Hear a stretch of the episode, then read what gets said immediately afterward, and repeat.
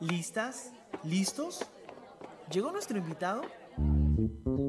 La función está por comenzar. 3, 2, 1. Protagonistas PUC ya están sobre la tarima. Hola a todos, muy buenas tardes y bienvenidos a Protagonistas, un programa de conversación con los personajes que dejan el nombre de nuestra universidad en alto. Mi nombre es Sebastián Blanco y estoy un martes más con Guillermo Gambini descubriendo las historias más allá de las aulas. Hoy estamos con Emilio Carranza, a quien vamos a entrevistar en unos momentos. Antes de comenzar con el invitado, presento a mi compañero en el consultorio. Guillermo, ¿qué tal? ¿Cómo estás? Hola Sebastián, muy bien, muchas gracias. Gracias a todos los que están por acá y gracias Emilio. Es un gusto poder estar en el estudio del Fundo Pando con Emilio Carranza, estudiante de décimo ciclo de periodismo de nuestra universidad, fotógrafo y analista deportivo en Chalaca. Gracias por estar esta tarde con nosotros y un gusto conocerte, Emilio. ¿Nos escuchas? Hola, hola, ¿qué tal, este, Sebastián? Hola, Guillermo, ¿qué tal? Sí, ¿me, pueden escuchar bien? Sí, sí, sí te escuchamos. ¿Estás listo? Porque es turno este, entonces bueno, un gusto estar hoy día en Protagonistas y acompañarnos durante todo el programa. Listo. Bueno, es turno de comenzar entonces con nuestro viaje de una hora. ¿Energía lista? Sí, sí, todo listo. Las luces de nuestro show ya están sobre nuestro protagonista. No te muevas porque nuestro invitado ya está bajo el reflector. Bueno, hablemos un poco de tus vivencias en la Universidad de Emilio. Empecemos por ese lado. Eh, quería preguntarte cómo te decantaste por estudiar periodismo en la PUC. Eh, bueno, eh, desde muy joven, adolescente, por así decirlo, me gustó lo que es este esto, este mundo de escribir, sobre todo me decanté por el, por, por el hecho de escribir. Desde muy pequeño siempre me gustó escribir, leer, eh, leer distintas cosas, escribir sobre distintos temas y cuando ya fui creciendo me di cuenta que en el colegio básicamente que, que por ahí iba lo que más me apasionaba, ¿no? que era lo, lo lenguaje, quizás literatura que más veía en el, en el colegio y ya cuando llegaba el momento de decidir qué carrera tenía que elegir, eh, sabía por un lado que no, no me gustaban los números, porque nunca entendí los números, pero sí me apasionaba lo que era, como te digo, escribir, redactar y todo esto. Y, y, entré en el mundo del, buscando así, entré en el mundo del periodismo, buscando qué es la carrera, sobre qué trata, eh, qué temas puedo ver, qué temas puedo abordar. Y me gustó porque justamente llegó en una etapa de mi vida en donde yo también empecé a, a consumir más lo que es deporte, fútbol, eh, y siento que ahí, en, en, este en ese momento de mi vida donde tuve que elegir, creo que, que combinaron bien estos dos factores que, que, me, que, me, que, me, gustaban, que me apasionaban, y por ahí fue que, elegí esta carrera, lo que es periodismo. ¿no? ¿Y cómo llegas a la Cato? ¿Por qué te decantas por la universidad? Eh, llego a la Cato básicamente por, por un gusto personal, no, no por eh, no, hay tanto misterio, por así decirlo. Eh, la Cato creo que fue la primera universidad que, yo escuché cuando era, cuando era más joven. Eh, y fue por básicamente eso, un gusto, un gusto personal. Había, había tenido amigos antes que habían ya ingresado a la Cato. Me contaban sus vivencias de alguna u otra forma. Y, fue, lo, como te digo, la primera universidad que yo escuché, que yo pude este, saber que, que existía quizás en su momento. Y, y por ahí fue que me decanté por la Cato, ¿no? ¿Recuerdas cómo fueron tus primeros días siendo parte de la comunidad universitaria de la PUC? Eh, sí, este, bueno, los primeros días eh, no soy mucho de socializar, por así decirlo, pero sí, eh, bueno, me recuerdo a un amigo que, tení, que, que, tuve ahí la primera semana que se llamaba David Alba, que, que fue con el que más este, hablaba. Eh, ahorita ya no, porque él era de comunicación audiovisual, yo era obviamente de periodismo, eh, pero luego ya con las semanas me fui eh, hablando con más gente, conversando con más gente e hice un grupo ahí de amigos que son los, los clásicos amigos del primer ciclo, ¿no? Que, que, nunca te olvidas o que quizás son los que primeras vivencias tienes, eh, de ir al cine quizás o escaparte de las clases, como creo que todos los hemos hecho en nuestros primeros ciclos y hasta ahora creo. Eh, bueno, de pasar también los, los jueves culturales ahí con tus amigos, divertirte, de reírte o estar en clase. Esas fueron mis primeras experiencias en la universidad, pues, ¿no? Claro, y justamente mencionas toda esta socialización cara a cara con los amigos, en clases, etcétera. Y eres de la generación de estudiantes que empezó la universidad antes de la pandemia. ¿Cómo fue adaptarse a la virtualidad? Sí, este, justamente yo ingresé en 2017-1, empecé lo presencial totalmente, y luego sí adaptarte a, adaptarte a este cambio de la pandemia. Al principio fue como que bacán, no vas a tener que ir a la universidad, eh, porque yo vivo en San Martín, e irte de San Martín hasta, hasta allá, es, si hay un montón de tráfico, es, es bastante lejos. Confirmo. Porque universitaria, hora punta, es horrible, no se lo deseo a nadie. Eh, y este, y, pero cuando dijeron que era vir- eh, cuando dijeron que era todo virtual, por un lado bacán, pero después ya con el tiempo te das cuenta que, que necesitas ese entorno, ese entorno real, ¿no? Ese entorno de quizás llegas a extrañar hasta, hasta la pizarra, hasta lo más insignificante tal, tal vez, ¿no? Este, eh, llegas a extrañar las aulas, las pizarras, lo- lo- todo este contexto de socializar o interactuar con personas y no estar simplemente frente a una pantalla, en- bueno, en mi caso estaba frente a una pantalla en mi cama eh, y escuchando clases, escuchando al profesor a través de una foto, o ver a tus compañeros que eh, solo por, por un holograma en el Zoom y nada más. eh, y creo que ese sí fue una adaptación eh, complicada en un principio, pero ya luego, este, ya luego te vas acostumbrando. Bueno, hemos estado dos años y medio casi de pandemia virtual y ya luego, este, ya luego, por ejemplo, ahora que ya hemos regresado a la universidad, te conocido por, he conocido por fin a mis amigos, este, virtuales, por así decirlo, y, y- y nada, eso sí, fue una, una experiencia quizás difícil de adaptar, pero que con el tiempo ya te vas acostumbrando y ya ahora, ahora que he vuelto a la, a la universidad creo que es, que es mejor, ¿no? Para todos. Tenemos el dato de que entraste a la universidad con 15 años. ¿Cómo fue eso? Ah, sí, sí. Eh, bueno, eso viene de más atrás. Lo que pasa es que cuando yo estaba en inicial, eh, bueno, para contextualizarles un poco, eh, mi mamá, bueno, fui con mi mamá obviamente a inicial de tres años a, a que me inscriban ya para empezar a estudiar y me tomaron una, una prueba, un test eh, para entrar al, a inicial y, la, y cuando terminé esa prueba, la señorita que estaba a cargo le, le dijo a mi mamá, este, bueno, todo eso te lo converso de lo que me contó mi mamá, porque yo no me acuerdo nada de ese momento, este, le dijo a mi mamá que, que yo ya sabía leer y escribir a los tres años y que no era necesario que esté en inicial de tres, sino que me pase inicial de, de cinco o de cuatro, algo así. Pero la vaina es que, bueno, la idea es que me adelantaron, este, no hice inicial de tres, de frente pasé a otro grado y a partir de ahí ya viene mi historia de que voy adelantado, ¿no? En inicial estaba adelantado, en el colegio estaba adelantado, o sea, en el colegio literalmente mis amigos tenían 18, 17 años, yo tenía 15, Buah. eh, 14.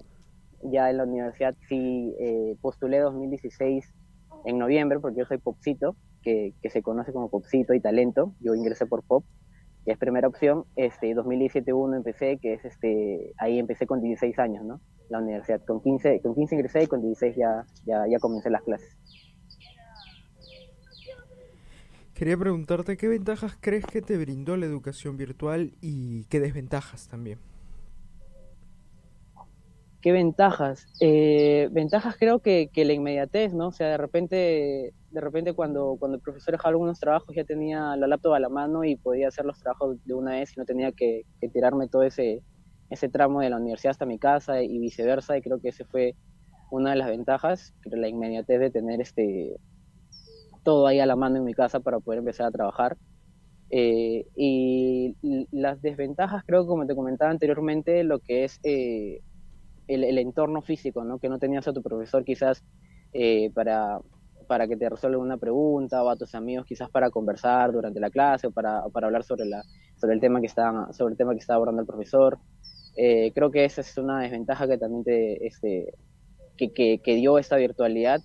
Y bueno, para personas como yo que, que, algún, que, que de alguna u otra forma son tímidas, creo que, que la virtualidad también nos, nos, este, nos provocó que aún aumente más aún nuestra, nuestra timidez por el hecho de que no socializábamos casi, casi nada con, con nadie. Entonces creo que, este, que sí, este, creo que otra desventaja fue esa, ¿no? que, que, el no socializar quizás de alguna u otra forma nos, nos, nos encarceló o nos, nos, nos puso en nuestras casas para y socializar prácticamente con nosotros mismos y con nuestra familia, ¿no? Claro, y justo mencionas esta timidez y también comentabas que con la presencialidad, de vuelta a la presencialidad, pudiste conocer a los amigos que hiciste en plena virtualidad. ¿Cómo ha sido para ti este proceso de volver a readaptarse de lo virtual a lo presencial? ¿Y cómo sentiste, cómo se sintió volver a pisar el campus?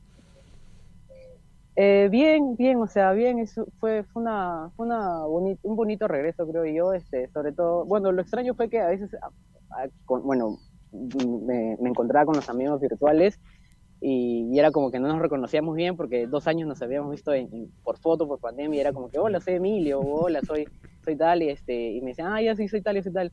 Entonces ahí recién nos reconocíamos y todo, pero con esto de la mascarilla y con las caras eh, que nunca nos habíamos visto era difícil de reconocer. Pero ya luego este, vas conociéndolos, vas, vas conociendo a tus amigos, a tus compañeros que has compartido con la virtualidad. Eh, y creo que fue, es una bonita experiencia esto de, de, regresar, de regresar luego dos años de, de, difíciles, ¿no? De cuarentena, donde todos básicamente hemos sufrido, todo este, mentalmente, físicamente, emocionalmente, creo que a todos nos ha afectado esto la pandemia. Pero volver creo que a esto de la, de la universidad, más allá de, de, que es bueno para, para el estudiante, es, es, bueno para nosotros como persona también, ¿no? Eh, porque creo yo que, que es que socializar, que, que, abrirnos, abrir nuestra mente o salir más allá de nuestros hogares, en nuestras casas es bueno para cada uno de nosotros para despejarnos, para, para relajarnos, para, para divertirnos de alguna otra forma, ¿no? ¿Y qué crees que te aporta entonces estudiar en la PUC? Bueno, lo que me aporta estudiar en la PUC creo que, que son eh, bueno, la, la, buena calidad de, de, profesor, de, profesores que hay. Eh, creo que hay mu muchos buenos profesores que, que valen la pena eh, escucharlos, que valen la pena este, eh, aprender de ellos. Eh, uno de los profesores que, por ejemplo, en la virtualidad llevé y que me gustó y que me hubiera gustado llevar en la presencialidad fue, fue Godoy, José Alejandro Godoy, que me parece un buen profe que nos enseñó en el noveno ciclo periodismo y coyuntura.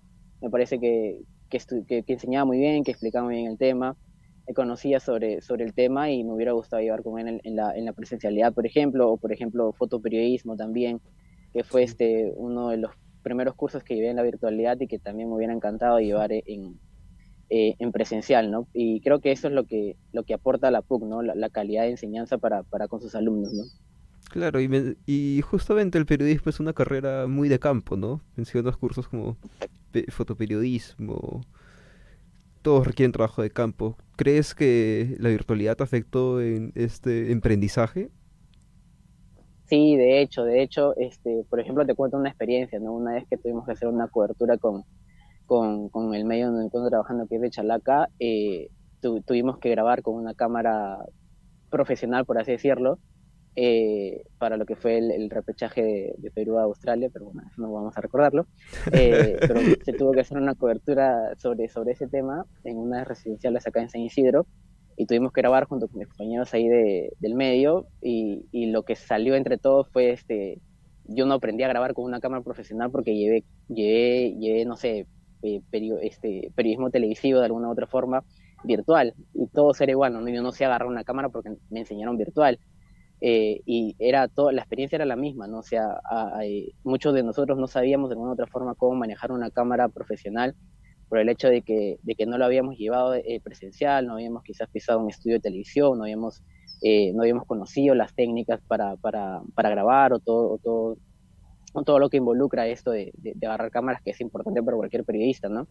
Y sí fue, sí fue difícil, creo eso, yo, este, eh, esta, esta, esta no, es el, el, hecho de que no, de que no tengamos quizás este, la posibilidad durante esta cuarentena de, de, de ir a, al campo, como tú bien lo mencionas, eh, y hacer el periodismo real como, como, se, como se hace, ¿no? Por ejemplo, también eh, fotoperiodismo que te mencioné hace un momento, eh, las cámaras sí nos llegaron eh, eh, a cada uno, pero no es la misma, no es la misma no es, el, no, es la, no es, el, mismo uso que se le da, pues, ¿no? porque lo, lo, que se nos enseñó son cosas teóricas de, de, la cámara y todo eso, pero no, no tal cual estuvimos con el JP en el campo, eh, quizás foteando o, cosas por el estilo, todo lo contrario, estuvimos foteando solo desde casa, de nuestros hogares, y creo que eso sí, de una u otra, de una u otra forma afectó a la enseñanza de los periodistas, ¿no?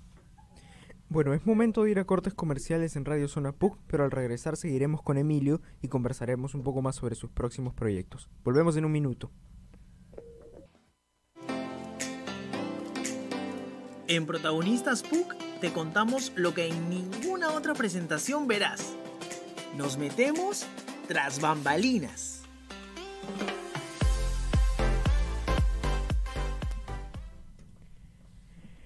Estamos de vuelta en Protagonistas en Radio Zona PUC. Es la 1 y 21 de la tarde y estamos en vivo a través del Facebook de Radio Zona PUC. Cabe resaltar que si se perdieron alguna de las partes del programa, pueden volver a escucharlas ahora mismo en el bloque comercial gracias al buscador de tiempo o en el servicio de bot al finalizar el programa. Este bloque es llamado Tras Bambalinas, donde hablaremos un poco más sobre nuestro invitado más allá de la Universidad Católica.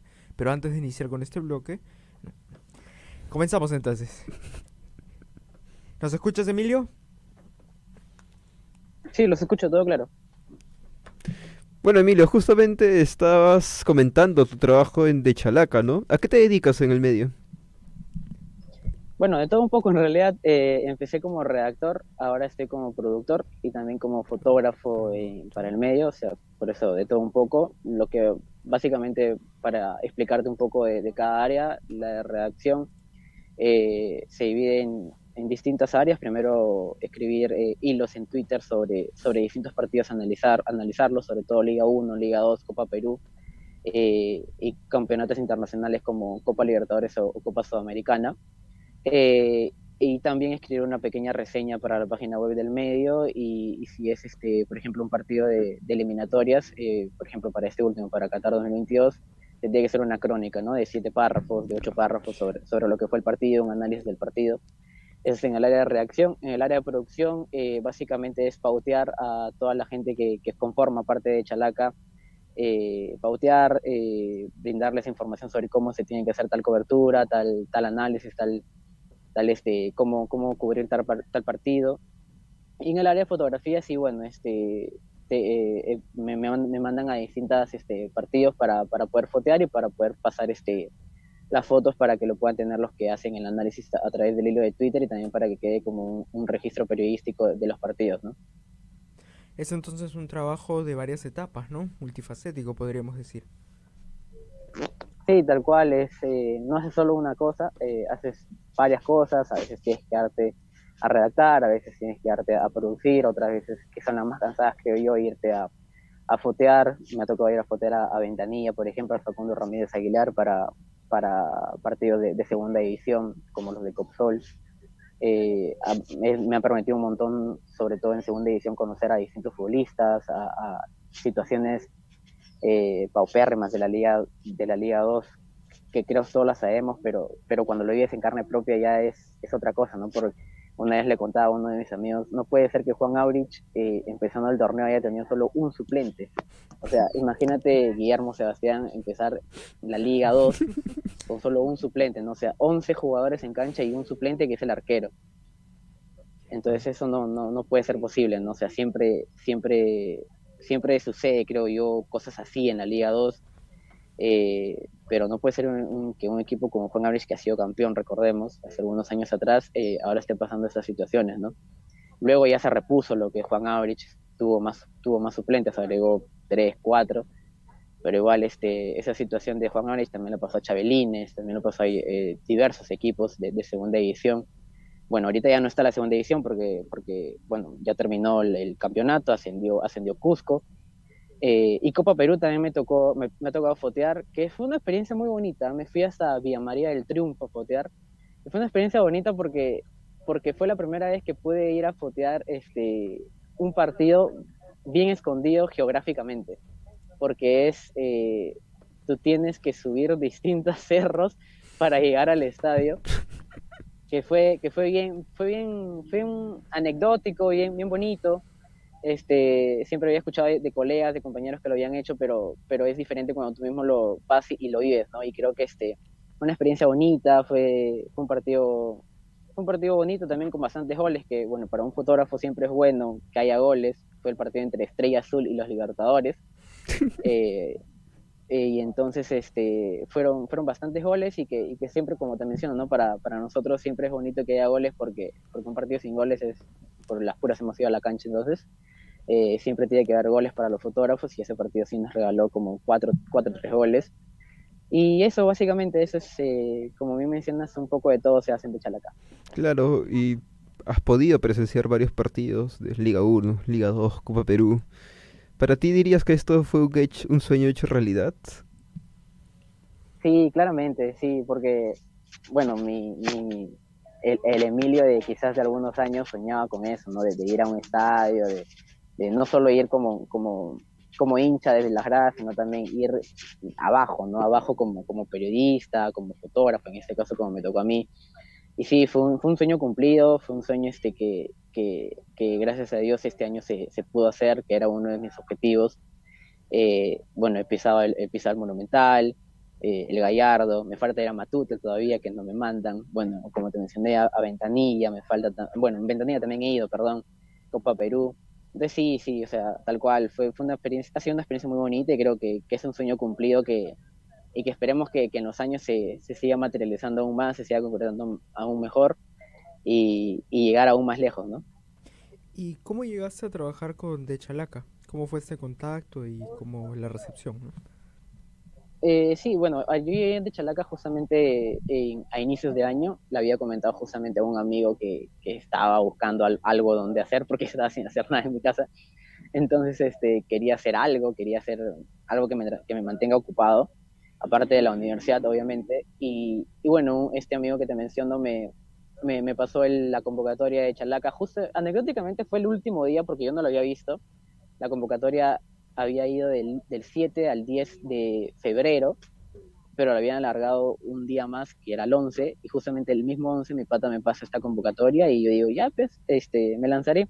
Lo que pedían básicamente es hacer la ficha, que es muy, muy particular en Chalaca hacer la ficha, que es donde pones las, las alineaciones, los suplentes, las amarillas, eh, un breve análisis de, de, lo que fue el partido que elegiste, porque me daban a elegir cualquier partido que yo, que yo, que yo quisiera de la última semana y, un audio, mandar un audio diciendo este, lo, el análisis del partido. Esas tres eh, cosas básicamente lo, lo, que, lo que pedían para la convocatoria.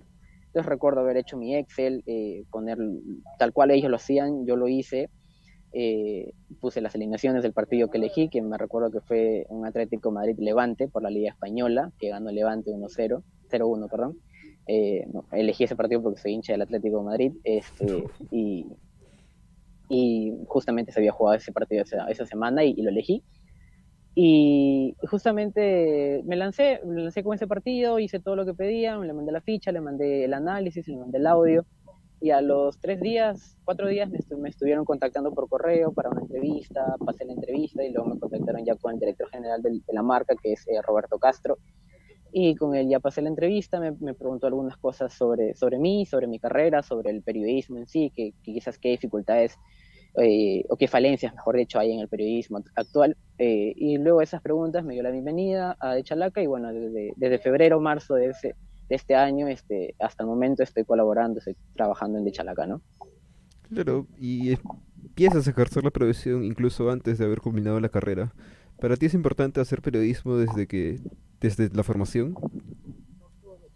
Sí, sí, es súper es, importante, creo yo, para que vayas a, adaptándote a cómo es el, a cómo es el medio, a cómo es este, a cómo es el, perdón, a cómo es el, el trabajo en sí. Está bien que, que, lo hayas aprendido quizás en teorías, en, no sé, en lo que te puedan enseñar en las aulas, pero más hay un mundo más allá de las aulas, ¿no? Que, que, que es importante explorarlo, que es, que es importante experimentarlo como periodistas que somos y como bien mencionaste al inicio, que el periodismo está en la calle, el periodismo, periodismo se hace este, saliendo, saliendo de tu casa, saliendo de la universidad, y creo que siempre es, siempre es bueno salir de, de las aulas para experimentar de, de, alguna u otra forma lo que es la profesión, lo que te espera quizás este, eh, cuando ya estés trabajando, cuando ya estés, este, cuando ya has terminado la universidad. Eh, creo que sí, el, y, y, el periodismo te da, te da esa posibilidad de, de, que, de, que, de que puedas incursionar en, varios, en varias cosas, ¿no? Por ejemplo, en De Chalaca, que estoy ahora, o foteando también en, otro, en otros lados, que como es en mi caso por ejemplo, ahora que también estoy en una agencia de turismo moviendo las redes sociales, lo que es este, actualizando la página web, eh, lo que es también haciendo un poco, un poco así de, publicidad como periodismo, eh, porque este, y, y, e ir conociendo básicamente, ¿no? Algo que sí yo, yo pienso, no sé si, si todos lo comparten, pero yo creo que como comunicador, eh, más allá del periodismo, tienes que conocer un poco de cada, de cada área, conocer un poco de publicidad, conocer un poco de periodismo, conocer un poco de, audiovisuales, conocer un poco de comunicación para el desarrollo. Creo yo que es necesario que, que, está bien, te especializaste en periodismo, pero no por especializarte en periodismo solo vas a encasillarte en una sola área, ¿no? Quizás conocer, no te digo que tampoco profundices un montón en lo que es, no sé, por ejemplo, publicidad, pero sí eh, conocer términos básicos o herramientas básicas de otras áreas porque siempre te van a servir para cualquier eventualidad, para cualquier eh, tema que tengas en, en, tu trabajo, siempre te va a servir conocer un poco más allá de lo que ya sabes. Has mencionado un poco que realizas, aparte de las fotografías este, de partidos de fútbol, otras. ¿Te gustaría explorar otras aristas de la fotografía periodística? Y si es así, ¿cuáles serían? Sí, este, mira, ahorita lo que estoy haciendo es fotografía deportiva, eh, tanto en De Chalaca como en la Liga PFC. Eh, y también, bueno, me nació el gusto o la pasión por la fotografía desde la pandemia, cuando me, para fotoperiodismo, que me pidieron hacer un, una historia básicamente a partir de fotos. Y en ese caso yo le dije a mi papá, eh, que, que, fui contando cómo fue su adaptación eh, en esto de la pandemia y trabajar remoto. Y, me, y en, ese sentido me gustaría un poco también hacer lo que es este, la fotografía artística, ¿no? O sea, esa fotografía, eh, porque la fotografía deportiva es, es, tiene tales cosas, tales herramientas, tales cualidades, y creo que otra, otro tipo de fotografía y como la artista, la artística que te menciono tiene totalmente otras características muy distintas, desde cosas eh, mínimas como es, no sé, el, mover el ISO, mover la velocidad de obturación, mover esas cosas. Y creo que, que, siempre es, que siempre es importante, como te digo, que este, más allá de lo que ahorita estoy justamente fotografía deportiva, eh, también sería interesante incursionar en otra, en otro, en otra área de, la fotografía, ¿no? Para ver que qué tal, si me gusta, si, si me acomodo, si me adapto y si es así, eh, bacán, sumaría más experiencia y mejor, mejor para, para mí como fotógrafo, ¿no? Claro, justamente mencionas ese deseo por explorar otros ámbitos. ¿Dirías que te gustaría seguir involucrado en el periodismo deportivo en un futuro? ¿Dirías que te quedas en esa rama o por el contrario, si surge la posibilidad de otra arista, lo probarías? Sí, tal cual, la segunda. Eh, creo que si surge la posibilidad de, incursionar en otra arista o en otra área del periodismo, eh, lo, haría, lo haría sin, sin dudarlo. Si bien eh, me gusta lo que es el periodismo deportivo, me, siento el lugar donde me siento más cómodo quizás. Eh, no le cierro las puertas a, no sé, quizás en algún momento llegue algo para hacer periodismo cultural o para hacer periodismo social o para hacer periodismo económico. Eh, creo que, que hay eh, que como periodista, como te mencionaba, eh, creo que podemos incursionar en distintas áreas y, e ir aprendiendo en cada una de, ellas, ¿no? Y al hablar de periodismo, ¿quiénes son tus grandes inspiraciones?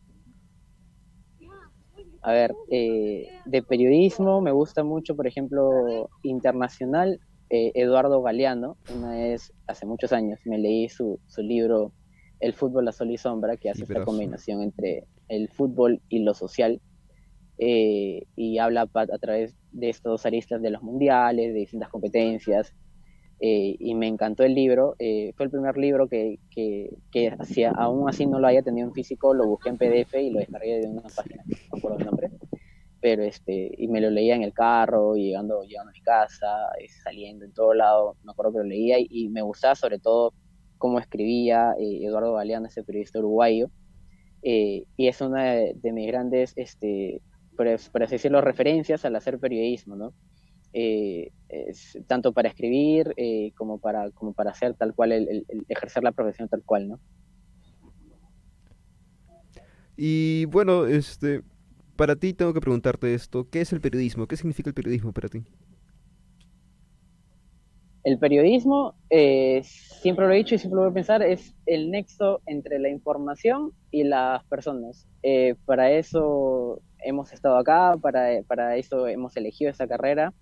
Eh, nosotros como periodistas y el periodismo como tal es, es un servicio que se le da, creo yo, a la población, es la palabra correcta, porque somos, como te decía, ese, ese, ese nexo, esa conexión entre lo que la gente quiere saber y lo que quizás este, está oculto de alguna u otra forma, ¿no? Somos esa, somos esa vía para que la gente se mantenga informada eh, y creo que eso debería seguir siendo el periodismo y creo que esa debe ser, eh, esa debe ser su, su base eh, por mucho tiempo y creo yo para siempre, porque ahorita es como que se ha tergiversado mucho lo que es el periodismo y ahorita todos, todos dicen que hacen periodismo, ¿no? Todos, no, yo hago periodismo en tal cosa, tal cosa.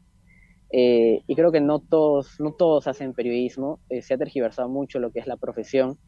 Ahorita, lo, ahorita me ha tocado vivirlo y me ha tocado verlo también lados que, que se prefiere mucho más, se busca mucho más los likes o los compartidos o los comentarios que la información como tal, ¿no?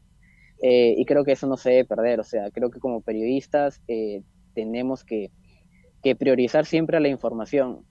eh, está bien que vivamos en el mundo de las redes, del Facebook, del Instagram, del Twitter, del, ahora del TikTok, que ahora también se utiliza para informar, pero no debemos desviarnos de lo que es la información como tal, ¿no? Creo que, que nuestra labor primordial es, es este, mantener informados a la, población y como tal la información y la verificación de tal información tiene que ser nuestra labor primordial, más allá de, las redes, más allá del like, más allá del, compartir eh, tenemos que priorizar lo que es la información y no, este, y no dejarnos llevar por, por quizás lo que las redes sociales nos están eh, tergiversando un poco. ¿no? No, no te digo con esto que las redes sociales sean malas para nada, creo yo que las redes sociales han permitido un montón expandir lo que es la profesión, pero falta, eh, como te lo explico, eh, quizás de alguna u otra forma mejorarla en lo que es, esa, esa, en lo que es estas plataformas, ¿no? Eh, como te digo, ahorita se prioriza mucho lo que es likes, eh, cuántos video, vieron mis videos, cuántos vieron tal cosa. Entonces, este, creo yo, como te menciono, la información no se debe perder, ¿no? Y como periodistas eh, tenemos que ser responsables con eso eh, ante la población.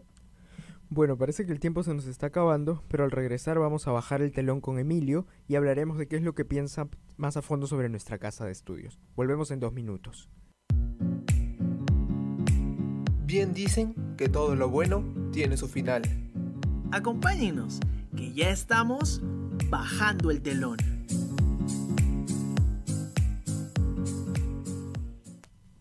Volvemos a protagonistas en directo por Radio Zona PUC y como han podido oír, en este tercer bloque ingresaremos a la sección Bajando el telón, donde Emilio nos comentará qué opina del regreso a las aulas desde este ciclo y sus críticas positivas y negativas sobre nuestra casa de estudios.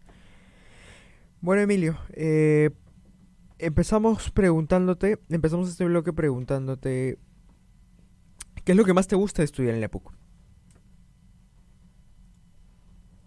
Eh, ¿Qué es lo que más me gusta? Eh, bueno, como te comentaba al inicio, creo que, que tiene muy buenos profes, eh, que de los, de los, cuales se puede aprender un montón, que tiene muy, muy buena calidad de enseñanza.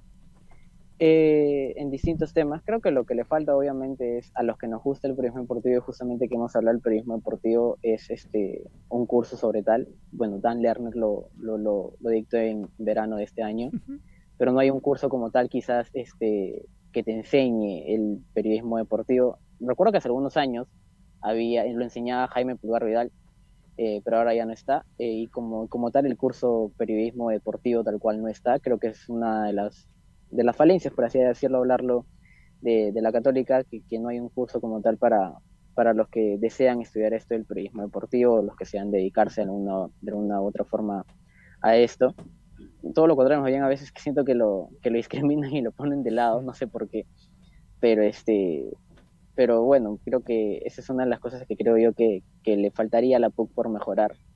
Pero más allá de eso creo que como te mencionaba eh, tiene muy buena calidad de, de, profesores para de enseñanza tiene profesores como como Godoy como este Eric Nazario que fue mi JP en fotoperiodismo eh, Giovanni Hinojosa también fuente de estructuras del Estado eh, creo que tiene muy buenos profesores y, y, que por eso se distinguen no por la calidad de enseñanza y por la y por la exigencia también creo yo no que, que te da en los trabajos de investigación desde que entras no en, en taller de taller de escritura e interpretación de textos, en el primer curso de investigación, eh, argumentación, y ahora que, que, ya te preparan de una u otra forma para, para, para estos cursos de investigación que son los más importantes y quizás los más fuertes para todos los, los jóvenes adolescentes que estamos ahí, que son este seminario de investigación 1, seminario de investigación 2, métodos 1, métodos 2, para que en un futuro ya puedas, eh, se pueda plantearte como persona hacer quizás tu bachiller, eh, tu tesis, eh, tu licenciatura y todo eso, ¿no?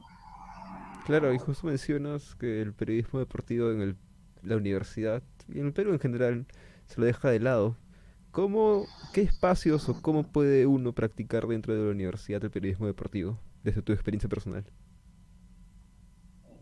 Uy, eh, ¿cómo se puede practicar en la universidad el periodismo deportivo? Eh, difícil, o sea, creo, bueno, personalmente yo no, yo no practicaba en la universidad haciendo periodismo deportivo. Recuerdo que sí, lo que hacía era todos los trabajos que me dejaban en lo relacionado con el fútbol de alguna u otra forma. Eh, no sé, cuando me dejaban redactar, escribía sobre, sobre un tema deportivo, sobre tal jugador, o sobre tal noticia ambientada en lo deportivo. eh, y fue de una u otra forma mi, mi, experiencia de practicar, entre comillas, con, con, el periodismo deportivo dentro de la universidad, este, hasta que luego un profe ya no quería aceptar el periodismo deportivo y ya cambió un poco de tema también porque ya creo que hacía todo deportivo, deportivo, deportivo y ya también fui abriendo un poco más a lo que es social, cultural, que son los otros temas que también me gustan, ¿no? Pero como tal cual practicar en la universidad haciendo periodismo deportivo, creo que, que personalmente yo no lo he hecho. ¿Y por qué crees que no se le da mucho o no se valora mucho esta rama del periodismo en nuestra casa de estudios? Uh, bueno, creo que, creo que también este, eh, parte de un problema de, también del, del, del, de, este, de esta rama ¿no? del periodismo deportivo que, que es muchas veces eh, ultrajada, por así decirlo, de alguna u otra forma, de, de, mal, de mal forma, porque bueno, hay muchos periodistas deportivos que no son periodistas deportivos como tal y que dicen hacer periodismo deportivo, pero se entiende muchas veces que hacer periodismo deportivo es gritar a tu compañero, criticar lo que dice tu compañero o, eh, no sé, insultarlo a tu compañero para, para que tu opinión sea la que sobresalga sobre los demás, ¿no? Entonces, este, creo que se ha malinterpretado por ahí lo que es el periodismo deportivo como tal y que no se está ejerciendo la carrera, el, la profesión como tal eh, de, de, una buena forma y creo yo por eso también que, que, el problema viene desde ahí, ¿no? Desde cómo se está haciendo el periodismo deportivo y que por eso no solo la Cata, sino muchas universidades no le, no le prestan quizás la debida atención a una profesión que, que cada vez más está siendo más, más, este, más maltratada, más, eh, más quizás este, más malograda por, por, propio, por personas que, que dicen ser periodistas, eh, pero en realidad no lo son. Ejemplos acá en Perú tenemos varios. Eh, no sé, el último ahora que se me ocurre, Silvio Valencia, que me parece un más allá, es, es un personaje básicamente. Eso, eso, es lo que pasa a veces que en el periodismo deportivo te gana el personaje eh, que creas frente a las pantallas y, y no, no, no, y, dejas, y dejas de lado lo, quizás lo que es el, el periodista como tal, el periodista que, que está encargado de, de, informar, ya sea en cualquier, en cualquier ámbito. Eh, y creo que muchas veces se ve eso en el periodismo deportivo, ¿no? Más personajes que personas como tal involucradas a informar sobre, sobre en este caso, sobre, sobre deportes. Claro. ¿Y el periodismo deportivo que tú buscas practicar, cómo es? ¿Cómo debería ser un buen periodismo deportivo para ti? Yo creo que un, un buen periodismo deportivo es eh, básicamente saber, saber qué es lo que tienes que informar a la, a la población sobre el tema que estás hablando. No sé, por ejemplo, en mi caso que me toque en Techalaca cubrir una, un partido, no sé, te pongo el ejemplo, me tocó ahora último Cantolao Vallejo y me toca explicarlo, entonces explicarlo de la mejor manera y de la forma más entendible y con los términos quizás este, que, son, que son propios de, del, del, del, fútbol como tal, eh, para que de una u otra forma la gente se mantenga informada de, por ejemplo, si no se pudo ver ese partido, que a partir de, no sé, de tal información de tal periodista puedo entender de qué, cómo fue el partido, quién, de quién fue quizás el que más destacó del partido, de quién fue el árbitro quizás, cómo fue, cómo fue tal, tal trámite del partido, tal cosa. Creo que ese es eh, así, eh, de alguna u otra forma, en, cosas mínimas quizás, o, en, sí, en cosas mínimas, se puede hacer un, un, buen periodismo deportivo. Un buen periodismo deportivo además es dar tu opinión, pero sin menospreciar la, la de tu compañero, la de tu compañera, eh, porque como te decía, hay muchas veces que, que, por querer que tu opinión sea la más escuchada o la más, este, o la más elogiada de alguna u otra forma, eh, menosprecias la de tu compañero o de tu compañera y eso no es así tampoco, ¿no? Eh, creo que, que, que en periodismo deportivo puedes dar tu opinión sin menospreciar la, la, la, la de, tu, la, la, de tu costado, de tu costado, y, y sobre todo manteniendo, manteniendo una buena información para con tu público, ¿no? Y entonces, ¿te gustaría en algún momento realizar un proyecto de periodismo deportivo independiente propio quizá? eh, muy buena pregunta, porque este, desde inicios de años, eh, junto con mi compañero Diego Sánchez, hemos creado, bueno, quisimos crear porque quedó en papeles y que se hubiera concretado, pero no se concretó, eh, un proyecto deportivo eh, orientado sobre informar fútbol brasileño en español, porque nos dimos cuenta haciendo un, análisis de, de, de, de, lo que había en el mercado ahorita, que hay, que hay muy poca información sobre el fútbol brasileño eh, en español. Hay, hay información del fútbol italiano, por ejemplo, con Soy Calcio, eh, hay información del fútbol francés en español con Andrea Rubia, hay información del, de la Premier League y de todas sus divisiones, eh, la Championship, la League One, con la media inglesa, que es uno de los medios más conocidos, que tiene más de 100.000 creo suscriptores en YouTube y, y tienen un buen medio bueno, pero, y con, con Diego Sánchez eh, nos, nos lanzamos así un día a pensar en un medio que hable sobre fútbol brasileño en español y lo llamamos Muito Chocolate, que, este, que, justamente buscaba eso, ¿no? Hablar de, de, fútbol, de fútbol brasileño en español, hablar sobre por qué el fútbol brasileño exporta tantas perlas todas las temporadas, básicamente. Es una pregunta que creo que, que muy pocas veces se responde, ¿no? O sea, cada año sale un, nuevo jugador. Ahorita está de moda, por así decirlo, Vinicius, Rodrigo, Paquetá, ¿quién más? Eh, de los nuevos que han salido, ¿no? Y ahora, por ejemplo, la vez pasada vi que hay un chibolito de, 17, 18 años, Hendrik, que juega en el Palmeiras y acaba de debutar y que ya piden 50 millones por él y así va a seguir sucesivamente saliendo, saliendo, saliendo. Entonces, es bueno pensar y analizar por qué cómo así tantas perlas salen de, Brasil, ¿no? Algunas, algunas que se pierden, ¿no? Como Lucas Lima, que llegó, Lucas Silva, perdón, que llegó al Real Madrid y, de ahí no, no, no, sé, no se supo más de él.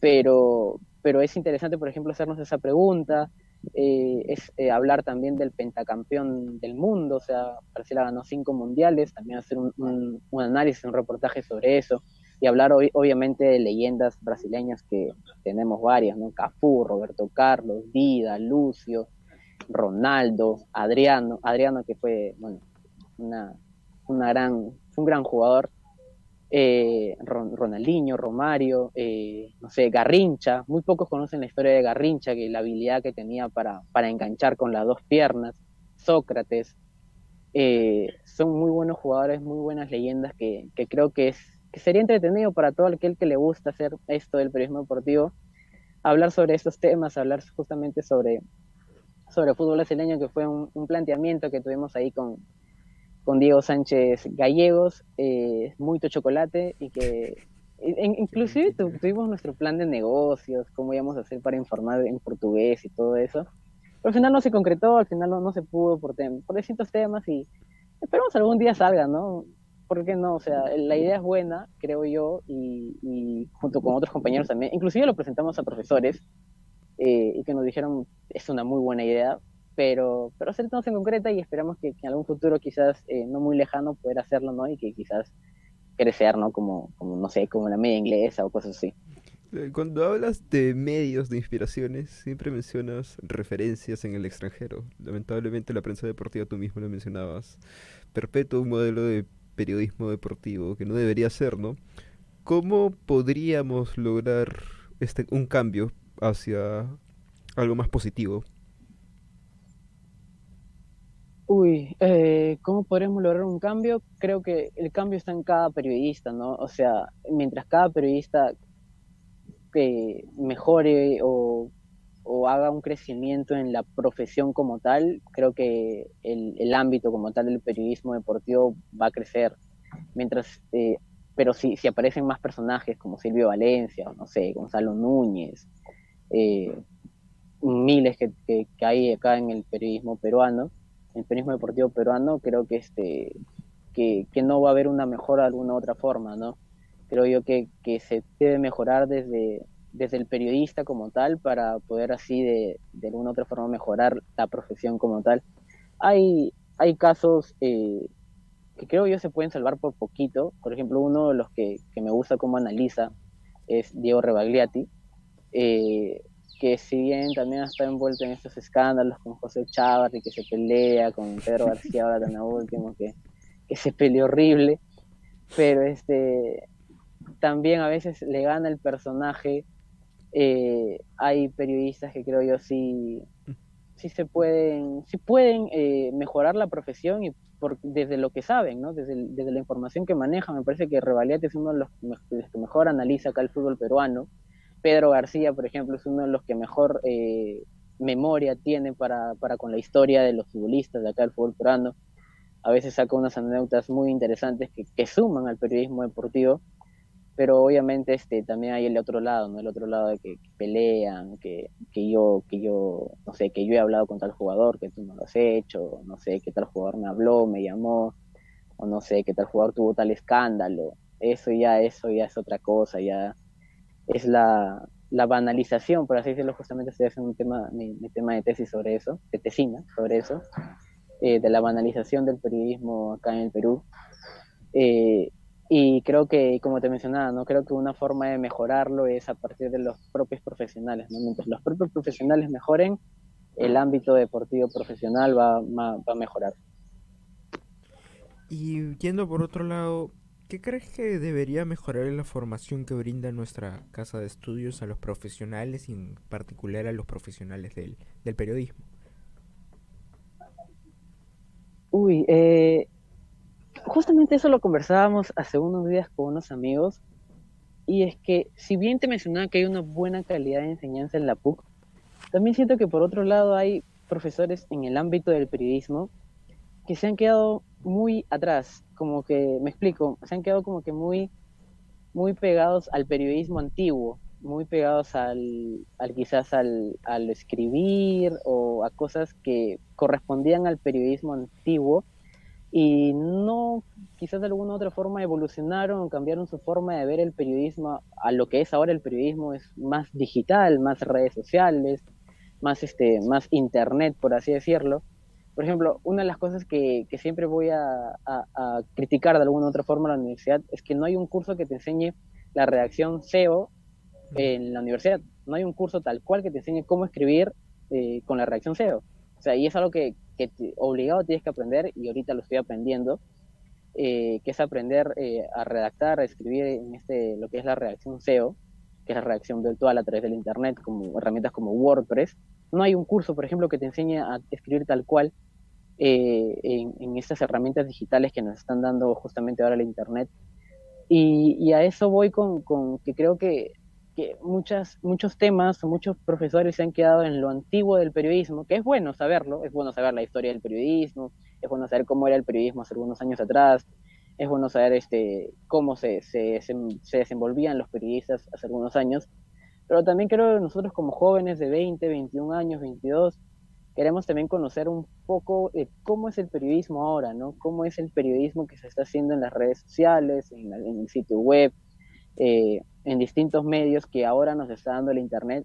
Y creo yo que por ahí, eh, ahí se ha, se ha retrasado un poco la universidad en no quizás este, colocar a, profesores que son periodistas ahorita mismo ejerciendo la profesión, por ejemplo, porque esos son los esos periodistas que están ejerciendo la profesión y que de alguna u otra forma pueden ser nuestros profes, nos pueden enseñar cómo es el día a día de un periodista actual, de 2022 cómo es la vivencia, cómo es, este, no sé, fotear eh, en, los 22, cómo es cubrir una noticia en los 22.